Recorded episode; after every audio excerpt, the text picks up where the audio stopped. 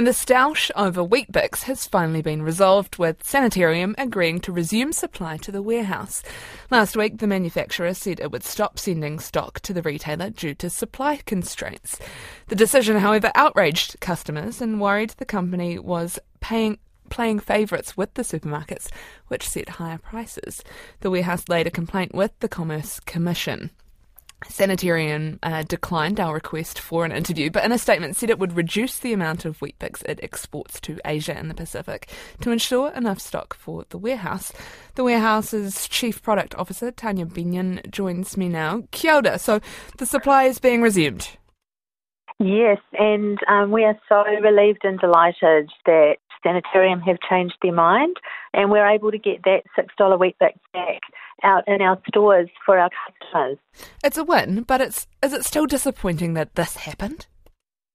Uh, yeah, look, I think that's true, and it's really um, pointing to how difficult it is to build a grocery offer in New Zealand. There's um, there's lots of challenges, and this just happened to be one that um, you know be, became public, and Kiwis were um, very quick in you know um, making it clear how it mattered to them that there's choice.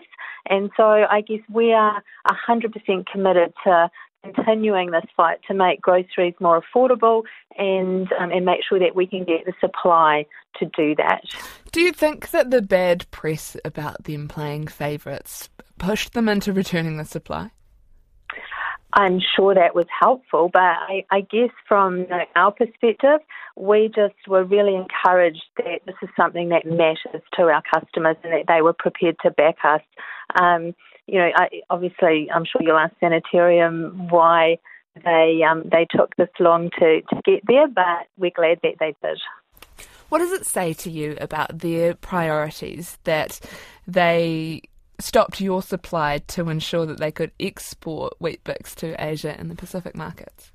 Yeah, well, that was fundamental to the concern that we raised with them, which was, you know, around um, making, you know, when there's a, a manufacturing issue, making a fair um, decision to, you know, prorate the shortage across all customers rather than just taking one out completely, especially the one that was, you know, that had the lowest price. So we think um, that was a um, you know, a, an interesting decision that they made, but we're very grateful that they've rethought that. Uh, kia ora, thank you very much for your time. That's the warehouse's Chief Product Officer, Tania Benyon.